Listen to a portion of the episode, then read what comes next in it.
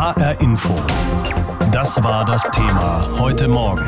Schnupfen oder Covid-19. Corona-Herbst in Hessen.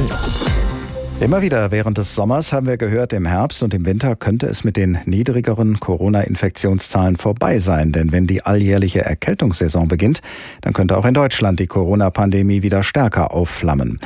Heute, einen Tag vor dem offiziellen Herbstanfang, wollen wir deshalb wissen, warum gibt es überhaupt in der kalten Jahreszeit mehr Atemwegserkrankungen als sonst und welche Eigenschaften des neuen Coronavirus begünstigen seine Ausbreitung gerade jetzt im Herbst. HR Info Wissenschaftsredakteurin Angelika Fey fasst für uns zusammen, was die Forschung dazu sagt. Auch für den Bonner Virologie-Professor Hendrik Streeck steht fest. Herbst und Winter werden die kritische Phase der Pandemie. Im ZDF sagte er, ich rechne auch damit, dass wir sehr hohe Infektionszahlen bekommen werden. Das ist einfach die Natur der Sache dieses Virus, dass wir enger beieinander sind, in den Innenräumen sind, sich dort das Virus besser verteilen kann, besser übertragen werden kann. Über den Sommer waren die Infektionszahlen in Deutschland deutlich niedriger als im Frühjahr zu Beginn der Pandemie. Und es gab wesentlich weniger schwere Verläufe von Covid-19-Erkrankungen und kaum Tote. Aber das gilt nicht nur für Covid-19. Virale Pneumonien, also schwere Virus-Lungenentzündungen, treten im Sommer fast nie auf. Das ist ein Phänomen, was wir eben aus anderen viralen Erkrankungen kennen. Sagt Streeck, Direktor des Instituts für Virologie und HIV-Forschung an der Medizinischen Fakultät der Universität Bonn. Das deckt sich mit der Alltagserfahrung. Sobald es draußen nass und kalt wird, haben mehr Menschen Husten und Schnupfen und die Grippewelle kommt meist ab Januar hinzu. Das hat mehrere Gründe. Die Schleimhaut der oberen Atemwege ist bei trockener Luft, also bei Heizungsluft, anfälliger für eine Infektion. Außerdem nimmt bei Kälte die Durchblutung ab. So gelangen weniger körpereigene Abwehrzellen in die Schleimhäute, wo sie vor Erkältungs- und Grippeviren schützen können. Und wir befinden uns viel mehr in geschlossenen Räumen. Gute Bedingungen für Viren und Bakterien, die beim Husten, Niesen, Sprechen und Atmen von einer infizierten Person ausgestoßen werden. Speziell beim neuen Coronavirus sind hier die kleinsten Partikel, die Aerosole im Fokus. Denn sie können über längere Zeit in der Luft schweben bleiben und sich so verteilen, sagt Martin Kriegel, der genau dazu forscht. Sobald wir uns im Raum aufhalten, bewegt sich immer die Luft. Sehr kleine Geschwindigkeiten, aber die reicht aus, um diese kleinsten Aerosole eben im ganzen Raum zu bewegen. Kriegel leitet das Institut für Energietechnik an der Technischen Universität Berlin. Sein Rat im Podcast Corona Update des NDR. Man muss also eigentlich eine gute Luftqualität haben, also viel Luftaustausch in dem Raum und die Dauer des Aufenthalts, weil wenn wir jetzt an das Thema Aerosole denken, dann atmen wir sie ja permanent ein. Und äh, je mehr wir einatmen, desto höher wird wahrscheinlich das Risiko sein. Denn auch wenn mit einem Anstieg der Corona-Infektionen in den kommenden Monaten zu rechnen ist, haben wir doch Einfluss auf das Infektionsgeschehen, meint Lothar Wieler, Präsident des Robert Koch Instituts im Podcast des NDR. Das Verhalten von uns Menschen, der Umgang von uns Menschen mit diesem Virus, der wird ganz entscheidend den weiteren Fortgang der Pandemie bestimmen. Also Maske tragen, Abstand halten und Hände waschen. Das alles bleibt zentral, gerade für Herbst und Winter. Ja, es führt kein Weg daran vorbei. Heute geht der Sommer zu Ende. Morgen beginnt der Herbst. Und da die Pandemie uns nach wie vor im Atem hält, wird dieser Herbst ein Corona-Herbst sein. Ja, es wird sogar mehr Corona-Infektionen geben als in den vergangenen Wochen und Monaten. In diesem Punkt sind sich die Fachleute weitestgehend einig. Dabei haben wir ja schon in den letzten Wochen des Spätsommers einen Anstieg der Infektionszahlen feststellen müssen. Wobei allerdings die Zahl der schweren Corona-Erkrankungen und die Zahl der Todesfälle nicht so stark angestiegen sind wie während der Infektionswelle im Frühjahr. Das könnte daran liegen, dass sich Covid-19 inzwischen besser behandeln lässt. Darüber habe ich vor der Sendung mit Professor Maria Fehreschild gesprochen. Sie leitet den Bereich Infektiologie am Universitätsklinikum Frankfurt. Frau Professor Fehreschild, wenn Sie sich mal ein halbes Jahr zurückerinnern an die Zeit, als Sie zum ersten Mal mit einem Covid-19-Patienten zu tun hatten, um wie viel sicherer sind Sie heute im Vergleich zu damals, was zu tun ist und wie Sie den Erkrankten am besten helfen können? Ja, wir haben heute natürlich viel mehr Sicherheit in der Einschätzung, wie es um den Patienten steht und wie sich der weitere Verlauf entwickeln könnte, einfach aus der klinischen Einschätzung heraus. Und wir können viel schneller auf Alarmzeichen reagieren und den Patienten dann eben auch intensivmedizinisch frühzeitig behandeln. Hätten also mit dem Wissen von heute viele Menschen, die in der Anfangszeit schwer erkrankt oder sogar gestorben sind, eine bessere Chance womöglich gehabt, gesund zu werden? Das ist schwer zu sagen, so würde ich es jetzt nicht sagen. Wir waren natürlich trotzdem extrem wachsam, auch in der frühen Zeit. Ähm, aber wir haben natürlich heute Erkenntnisse, die wir damals nicht hatten, was die medikamentöse Therapie angeht. Zum Beispiel der Einsatz von hochdosierten Steroiden oder von Remdesivir. Das war damals äh, noch nicht klar. Und ich denke schon, äh, dass die, äh, die Hinzuaddierung dieser Medikamente zum therapeutischen Spektrum, dass die Patienten davon profitieren. Nachdem Sie am Uniklinikum inzwischen vielleicht so etwas wie Routine entwickelt haben im Umgang mit Covid-19 und angesichts der Tatsache, dass die Uniklinik noch lange nicht an ihren Kapazitätsgrenzen angekommen ist, wie groß ist zum einen Ihre Sorge, dass Sie im Herbst wieder mehr Schwererkrankte zu betreuen haben und wie groß ist Ihre Zuversicht, dass Sie all diesen Menschen helfen können? Also tatsächlich bin ich ganz akut diese Woche relativ besorgt, weil wir doch äh, bundesweit in fast allen Bundesländern wieder einen weiteren Anstieg der Zahlen sehen. In Bayern ist es ganz besonders ausgeprägt. In Hessen zum Glück im Moment ist der Anstieg nicht ganz so stark zu verzeichnen, aber man meint da doch einen deutlichen Trend zu sehen. Und auch wenn wir uns unter Kollegen austauschen, dann ähm, wird die Unruhe wieder größer. Man hört äh, wieder öfter von Infektionsherden in Krankenhäusern auch selbst. Ähm, und auch die Anfragen an uns, an unsere Abteilung, die telefonischen, die nehmen wieder deutlich zu. Und das sind immer schon so kleine Alarmsignale, dass man jetzt sehr wachsam werden muss. Würden Sie denn sagen, dass Sie, wenn jetzt tatsächlich wieder mehr schwer erkrankte Patienten zu Ihnen kommen, dass Sie dann eher in der Lage sind, vielleicht als zu Beginn der Pandemie diese Leute auch so zu behandeln, dass sie überleben und dass sie wieder gesund werden? Ja, wie gesagt, wir haben jetzt mit den hochdosierten Steroiden und mit dem Remdesivir jetzt zwei Optionen, mit denen wir schwer erkrankten Patienten besser helfen können als vorher. Aber natürlich können wir damit nicht Infektionen vermeiden und wir können damit auch nicht unbedingt den Verlauf von einer leichten in eine schwere Infektion verhindern.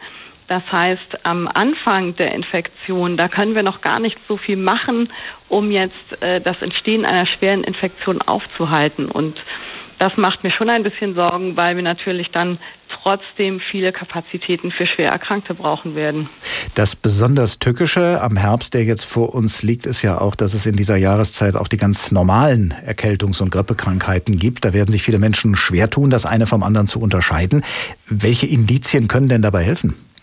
Gut, als besonders typische Symptome bezeichnet man äh, in der Regel Fieber, Husten und den Geschmacksverlust. Und ähm, man muss aber auch sagen, dass das natürlich Symptome sind, die auch bei vielen anderen viralen Erkrankungen auftreten können und deshalb auch nicht wirklich als spezifisch zu werten sind. Und das ist auch die große Schwierigkeit und das wird auch nochmal eine große Herausforderung für das Gesundheitssystem, dann die vielen Tests zu bewältigen, die eben aufgrund dieser unspezifischen Symptome voraussichtlich anfallen werden. Viele, die sich selbst nicht unbedingt zu den Risikogruppen zählen, vielleicht auch gar nicht zu diesen klassischen Risikogruppen gehören, können ja trotzdem schwer erkranken. Wenn Sie auf Ihre Patientinnen und Patienten der letzten sechs Monate blicken, wer kann, was das eigene Risiko angeht, gelassen bleiben und wer muss wirklich Angst haben vor dieser Krankheit? Denke, so richtig gelassen kann leider niemand bleiben, weil das ja gerade das Tückische an dieser Erkrankung ist. Natürlich gibt es Risikogruppen, wo die Wahrscheinlichkeit eines komplizierten Verlaufes höher ist. Aber auch in den anderen Gruppen können komplizierte Verläufe auftreten. Und das macht es ja ebenso bedrohlich für alle Mitbürger und Mitbürgerinnen. HR Info. Das war das Thema heute Morgen. Schnupfen oder Covid-19. Corona-Herbst in Hessen. Dieser Herbst wirft natürlich auch gewisse Schatten auf die Gastronomie, denn solange die Temperaturen sommerlich waren, war es ja eine gute Lösung in Corona-Zeiten, die Gäste von Restaurants und Cafés draußen zu bewirten, wo die gefährlichen Aerosole praktischerweise vom Winde verweht werden. Aber schon bald wird es so kalt sein oder so oft regnen, dass man in Restaurants von draußen nach drinnen wechseln muss. Und aus Angst, dass die Gäste dann wieder wegbleiben, schaffen sich nun viele Restaurants und Kneipen Luftreiniger an. Unsere Reporterin Ursula Meyer war für uns auf Kneipentour. Grüne Soße, Handkäse und jede Menge Apfelwein gibt es im Homburger Hof im Frankfurter Stadtteil Eckenheim. Inhaber Andreas Kimmel hat gerade erst zehnjähriges Jubiläum gefeiert. Ob er diesen Corona-Winter übersteht, weiß der Frankfurter Gastronom nicht. Ich habe wahnsinnigen Respekt davor und habe schon Existenzangst. Der Lokalbesitzer zerbricht sich den Kopf, wie er die Ansteckungsgefahr durch das Virus gerade drinnen reduzieren kann.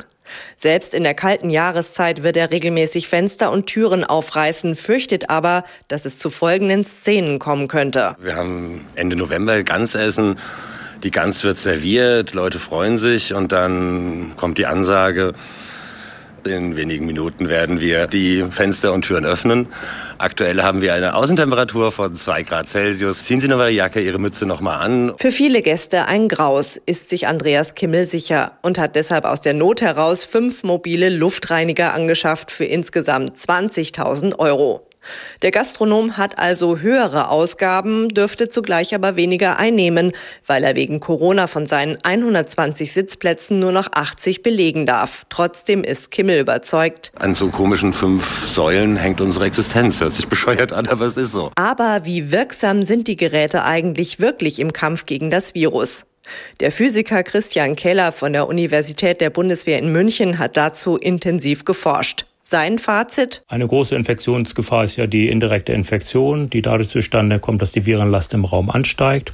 Und dagegen sind diese Geräte sehr, sehr wirksam. Allerdings nur, wenn die Geräte es schaffen, die gesamte Luft in einem Raum sechsmal pro Stunde zu filtern, und zwar mit einem speziellen leistungsstarken Filter.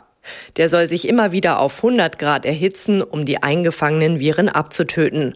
Lüften allein empfiehlt Kähler dagegen nicht, denn ständig die Fenster aufzumachen könnte Menschen krank machen und würde die Heizkosten in die Höhe treiben. Deshalb ist es hier auch sehr, sehr sinnvoll, natürlich auf diese Luftreinigungsgeräte zu gehen, denn auf diese Art und Weise schafft man eben sowohl die Ziele des Infektionsschutzes als auch die Ziele des Klimaschutzes in Einklang zu bringen. Geräte etwa für Schulen, Gaststätten oder Geschäfte kosten laut Kähler zwischen 2000 und 4000 Euro.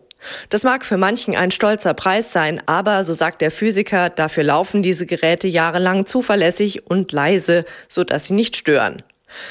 Allerdings nützt auch so ein Luftreiniger nichts, wenn Menschen direkt miteinander sprechen und sich dabei Aerosole ins Gesicht pusten. Dafür braucht es nach wie vor einen Mund-Nasenschutz. Sind Restaurants und Gaststätten mit Luftreinigern sicherer?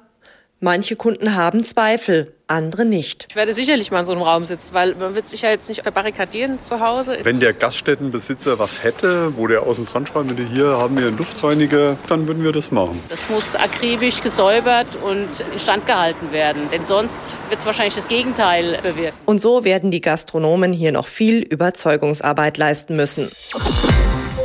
Schon jetzt steigen ja die Infektionszahlen auch bei uns in Hessen und damit wächst auch die Befürchtung, dass das im Herbst noch schlimmer werden könnte, wenn sich das Leben wieder häufiger in geschlossenen Räumen abspielt und dass dann auch immer mehr Menschen schwer an Covid-19 erkranken. Da wäre dann natürlich auch die Politik gefordert und deshalb habe ich heute früh mit unserer Hauptstadtkorrespondentin Birgit Schmeitzner gesprochen. Frau Schmeitzner, gehen denn die politisch Verantwortlichen in Berlin davon aus, dass wir im Herbst wieder eine Situation haben wie im Frühjahr, dass also wieder fast alles geschlossen wird, Schulen, Geschäfte, Museen, Spielplätze, dass es einen zweiten sogenannten Lockdown geben wird. Ist das ein wahrscheinliches Szenario? Ich glaube nicht, dass man davon ausgeht, wobei ich eins noch vorweg schicken möchte. Ich bin so ein bisschen zurückhaltend mit diesem Wort Lockdown, weil wir ja anders als in Spanien oder auch in Frankreich sowas nie hatten. Es gab ja keine Ausgangssperre. Wir durften immer raus. Also äh, spreche ich dann doch lieber so um die Frage, ob wir das öffentliche Leben wieder so runterfahren müssen, wie wir es eben vor einem halben Jahr hatten. Und dann würde ich tatsächlich sagen, ich glaube, es ist eher unwahrscheinlich.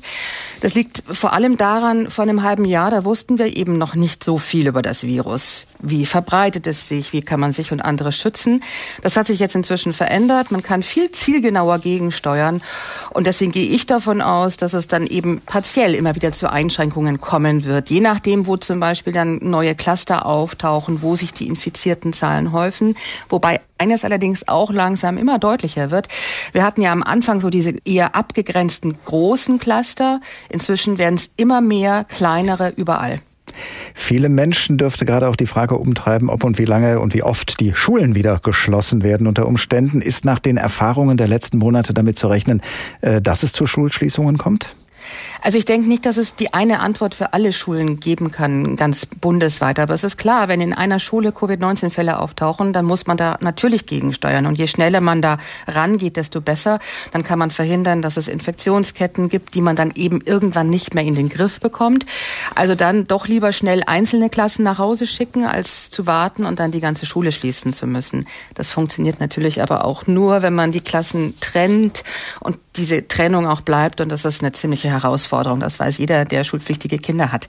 Was den Schulbetrieb selbst anbelangt, die Experten raten dazu, sehr konsequent zu lüften. 30 Minuten Unterricht, 10 Minuten lüften, weil sich dann eben die Konzentration der Aerosole in der Luft äh, sehr schnell gut runterdimmen lässt. Ist natürlich die Frage, inwieweit das sinnvoll ist, wenn es dann wirklich kalt wird, ob man dann nicht vielleicht auf Filter gehen müsste. Aber so ein Filter für ein Klassenzimmer, der kann schnell 3000 Euro kosten. Und natürlich ist auch noch eines wichtig, das Thema Homeschooling, also Digitalisierung. Das ist ja ein Thema, mit dem sich heute Abend die Kultusminister beschäftigen, wenn sie im Kanzleramt bei Bundeskanzlerin Angela Merkel zusammenkommen.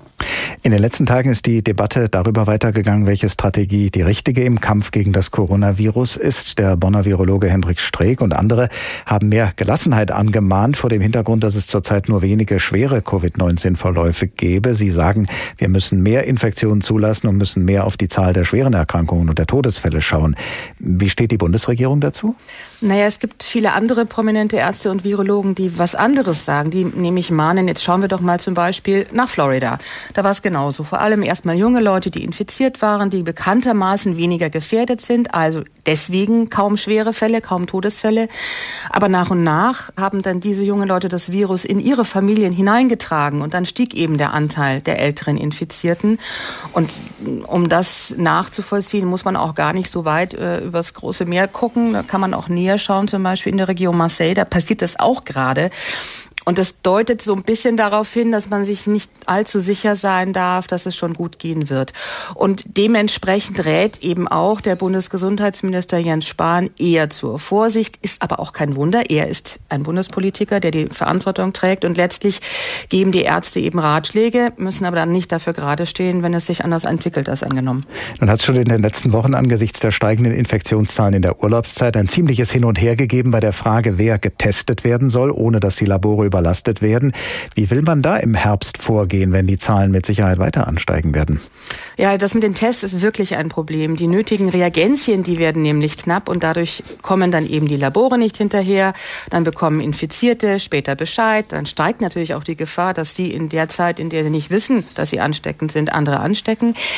Eine Möglichkeit scheinen da Schnelltests zu sein. Der Virologe Christian Drosten sagt, naja, die sind vielleicht nicht so zuverlässig wie die PCR-Tests, die State of the Art sind, aber sie liefern schnell ein Ergebnis, mit dem man handeln kann und dann sei das Restrisiko in der Abwägung dann eher doch besser als langes Warten.